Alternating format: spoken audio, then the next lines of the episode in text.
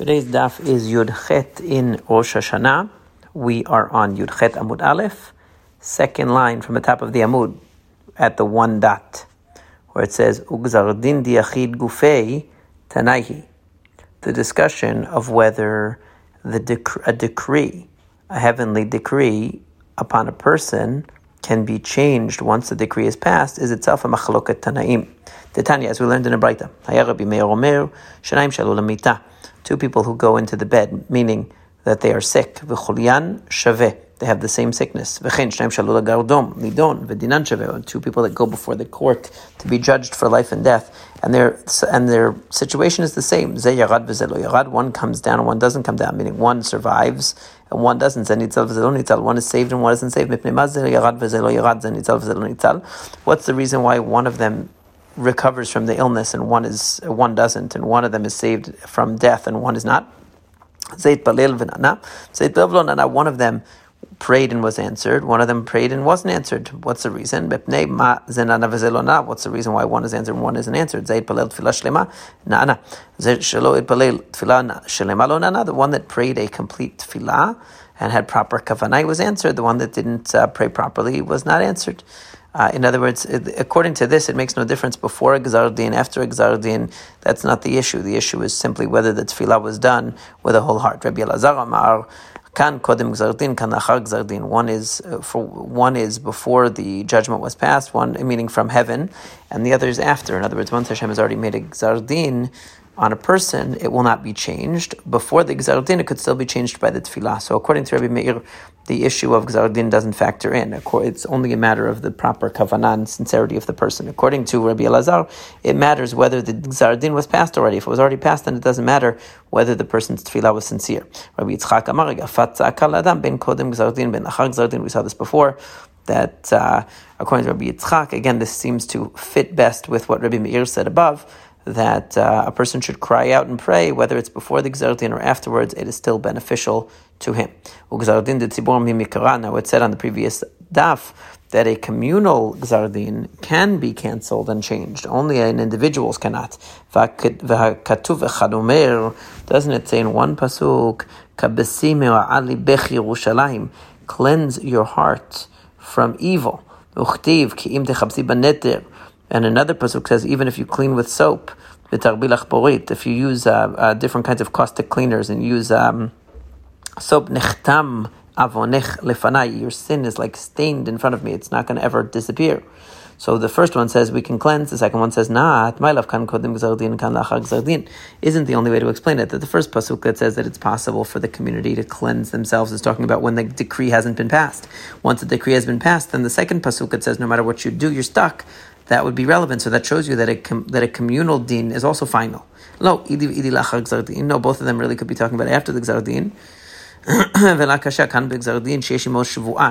כאן בגזר דין שאין עמו שבועה, it depends whether it is a decree that had a heavenly oath, that God made an oath that this was what it was going to be, as opposed to regular gzar din. Kede Rav Shmuel Bar Amid, Amar Rav Shmuel Bar Amid, like Rav Shmuel Bar Amid says, V'amri la Amar Rav Shmuel Bar Nachmani, some say it was Rav Shmuel Bar Nachmani, Amar Biyonatan, Beinayin gzar din שיש עמו שבועה שאינו נקרא. how do you know that a gzar din, a decree, even a heavenly decree that would have been potentially cancelable, but if it is uh, accompanied by a divine oath, then it will not be cancelled. Shnemar, as it says in the pasuk in Shmuel, "Velechen nishbati levet Eli." I swore regarding the house of Eli, imit kapir avon bet Eli v'mincha, that the uh, that the sin of the sons of Eli that's recounted in the beginning of Shmuel Aleph will never be will never be atoned for with any kind of a sacrifice or offering, and because it says Nishbati was sworn, uh, therefore it means that there's uh, no way it can ever that decree can ever be cancelled. Amar Rava, it says in our Gemara, it should say Rabbah with a hey. That even though it says in the pasuk that there's no way that if Bnei Eli brought offerings or sacrifices that their sin could be corrected. That wouldn't be true if they had learned Torah. If they had learned Torah, it would have been possible to cancel the decree. It's true that uh, Hashem swore that their sin could not be atoned for by any kind of sacrifice, but it could be atoned for by Torah, Gemilut Chasadim, uh, Torah and the acts of kindness.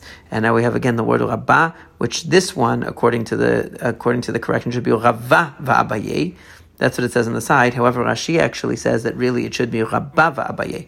Midbet Elikatu. They came from Bet Eli. Now, the reason why Rashi wants to change it to Rabbah is because Rava with an Aleph was not a Kohen.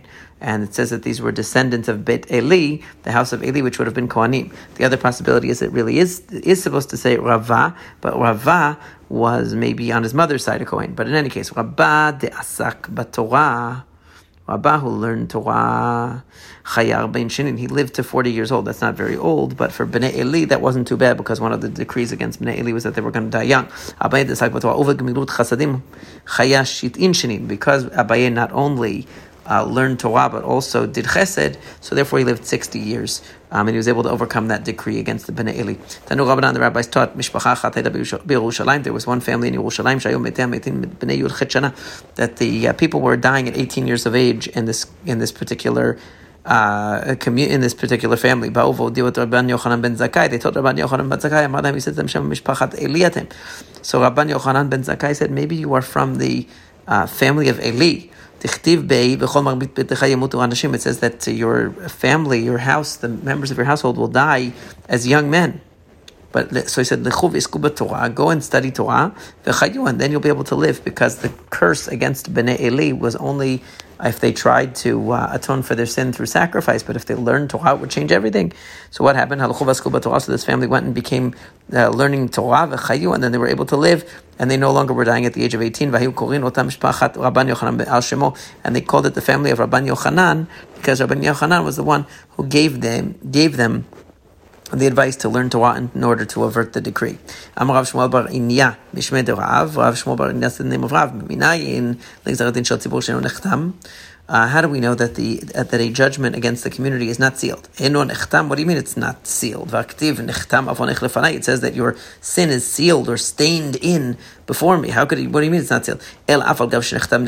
No, meaning that even though it's sealed, it could still be torn up. Because it says uh, that who is like Hashem, our God, who is close to us whenever we call out to Him. But doesn't it say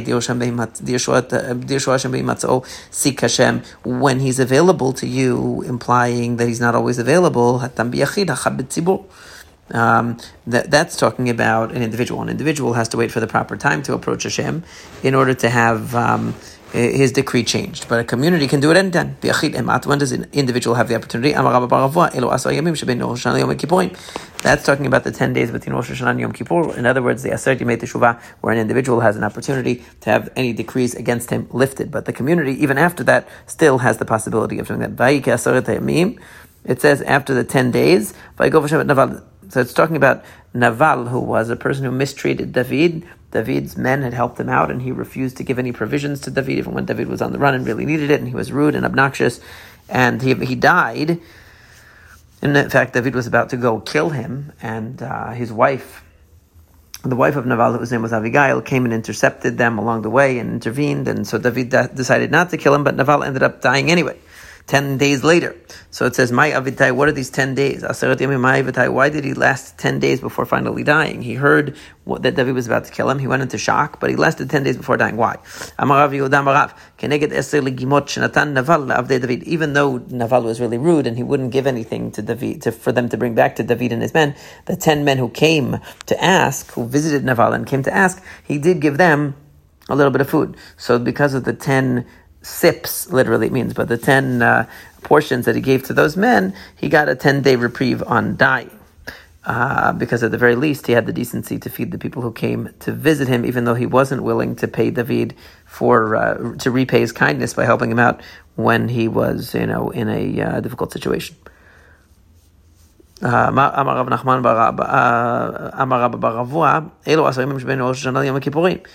that this is a, not a reference only to the 10 people whom Naval actually gave food, to whom Naval gave food, but it's a reference to the 10 days between Rosh Hashanah and Yom Kippur, which are days that normally we have the opportunity to change our Gezar Din. It was similarly an opportunity perhaps for him to do Teshuvah and change his decree, but uh, he did not, and therefore he died. But him Maron. It says that on Rosh Hashanah, everybody passes before Hashem like the Bnei Maron. What is the Bnei Maron? Mike Bnei Maron. Hachata Gimul Kivnei Amarna. It's talking about uh, the sheep. Just like the sheep go one by one, Hashem evaluates, he sees, and he assesses each person one by one that when we when we count the sheep, we let them out one by one out of the fence, so that we can count for every tenth becomes a maaser animal. So to Hashem counts us one by one. Talking about Beit Maron, which was an, an, elevated area that was very narrow. So in order to go up this elevated area, you could only go by, one by one. So therefore, since you had to go one by one, you could see everybody going up uh, at the same time. They could never crowd together. There was a single file. So that's that's another interpretation. And now it says Amar Rav Yehuda Amar Shmuel kechayalot shel Beit David. It means like the Maron is a reference to uh, mastery, to uh, importance, and it's like the uh, armies of David that were organized in such a way that you could count, you could see them proceeding forward one by one. They're all. Uh, they're all uh, brushed with one brush, so to speak. They're all um, it's a, with one swipe they are all, even though they come one at a time, they're judged with, with one swipe. What does that mean?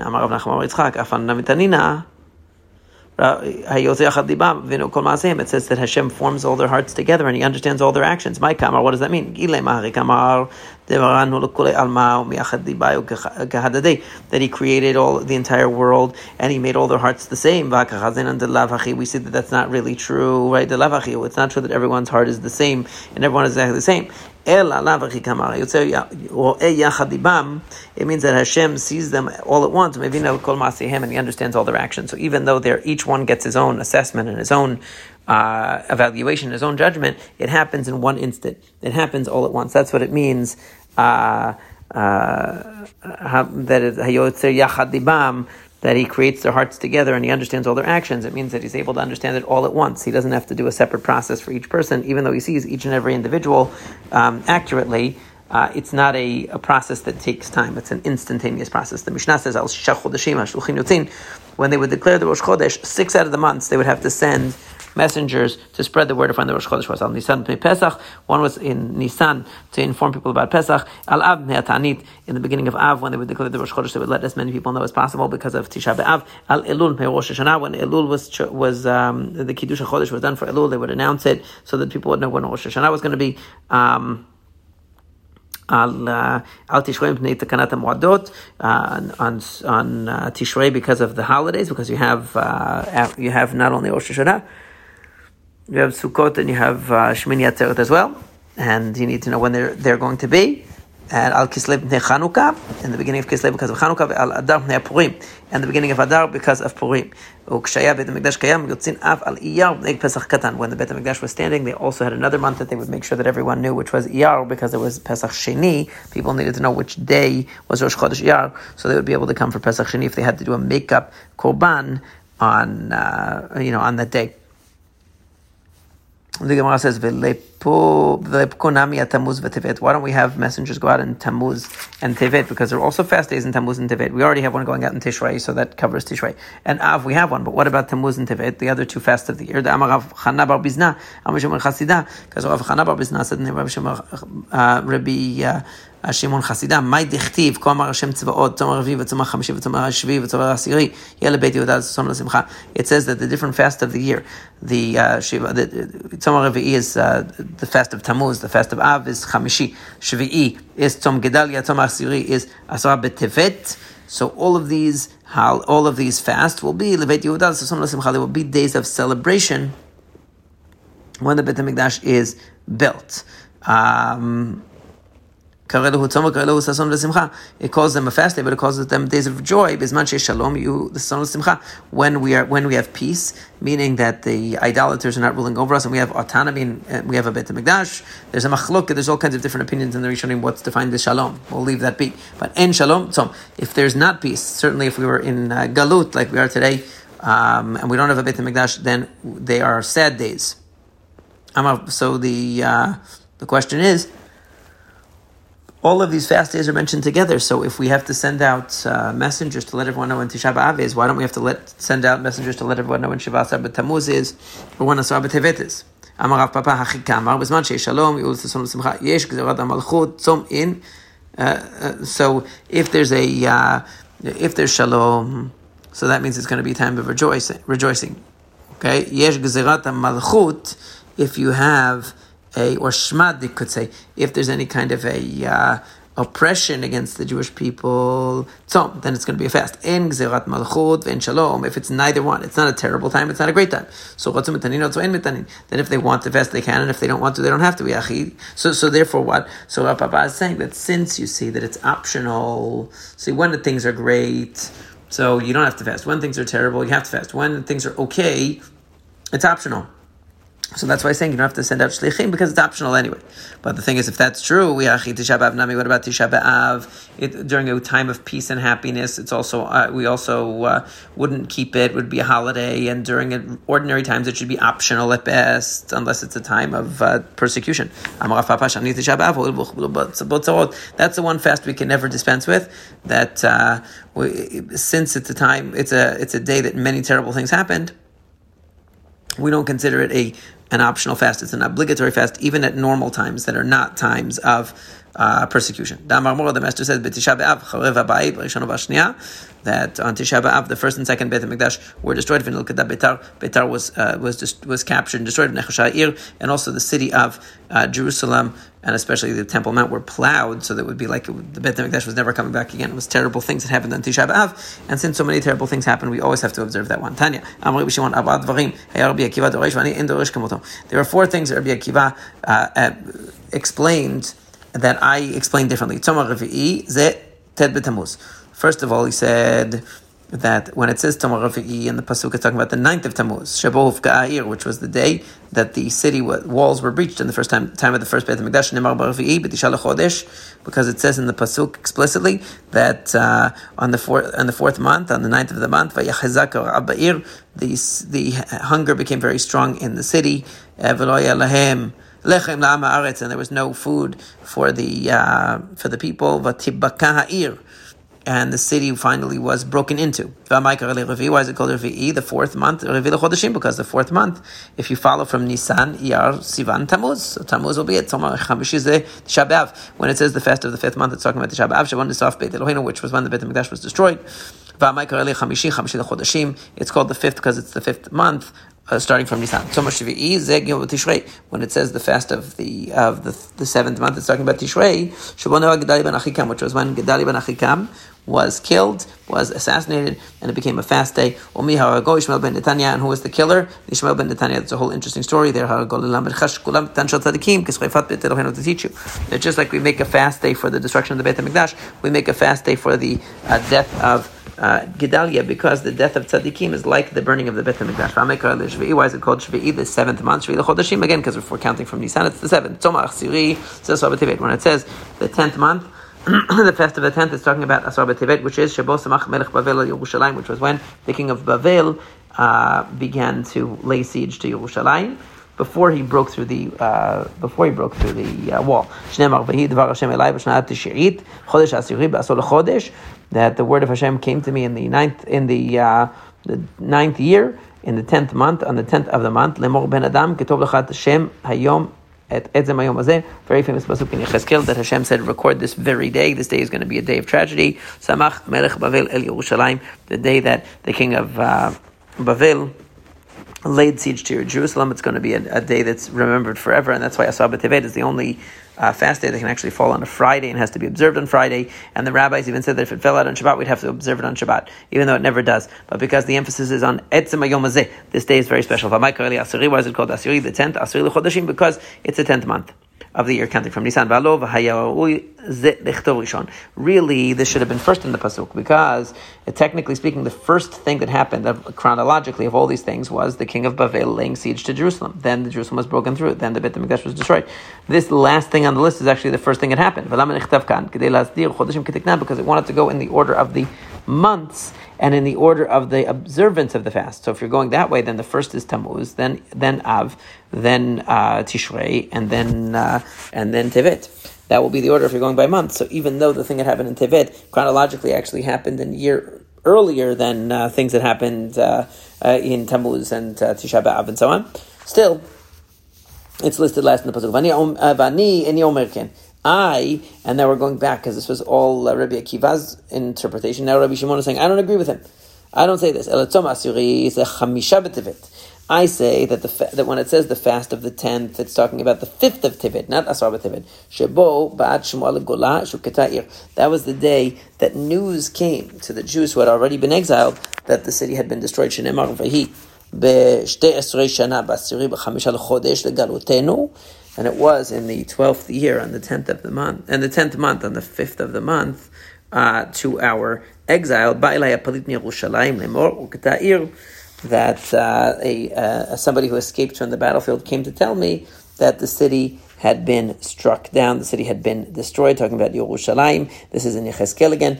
So that day, the day that they heard the news that the Beit HaMikdash had been, been destroyed, they made that day into a day of fasting.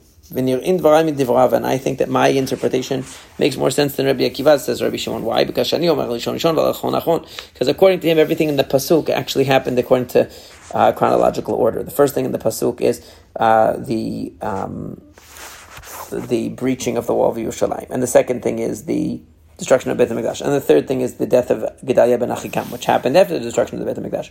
And the fourth thing is when the news of the destruction of the Beit HaMikdash reached the people in Bavel, which was the last thing. So it actually follows chronological order according to Rabbi Shimon. Right? But according to Rabbi Akiva, you have to flip it around and say that the thing that's listed last in the pasuk actually happened first, because obviously the king of Bavel first laid siege to uh, Yerushalayim and only later broke through the wall. So it should, it's out of order to have uh, that listed, the laying siege listed as last on the list of events that require a fast day. Um, and so that's why Rabbi Shimon likes his interpretation better. He's going by the order of the months. And I'm going according to the order of the disasters that happened chronologically. And that's why I have to make the last disaster on the list, not Asar Tevet, which is really about the breaching of, uh, oh, really, about laying of siege, but I have to make Asar Tevet actually um, Chamisha and it's really about when the news reached the Jews in exile that the Beit HaMikdash had been destroyed. Itmar, we stated as follows Rav Rabbi Chanina, Amrei.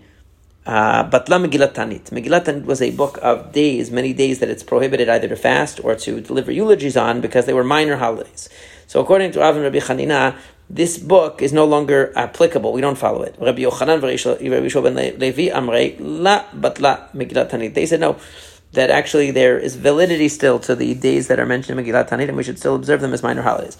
Rav Rabbi Chanina, Megillat Tanit. Rav Rabbi Chanina said that Megillat Tanit became obsolete. Achikam was what they meant. Bisman Shalom used Simcha.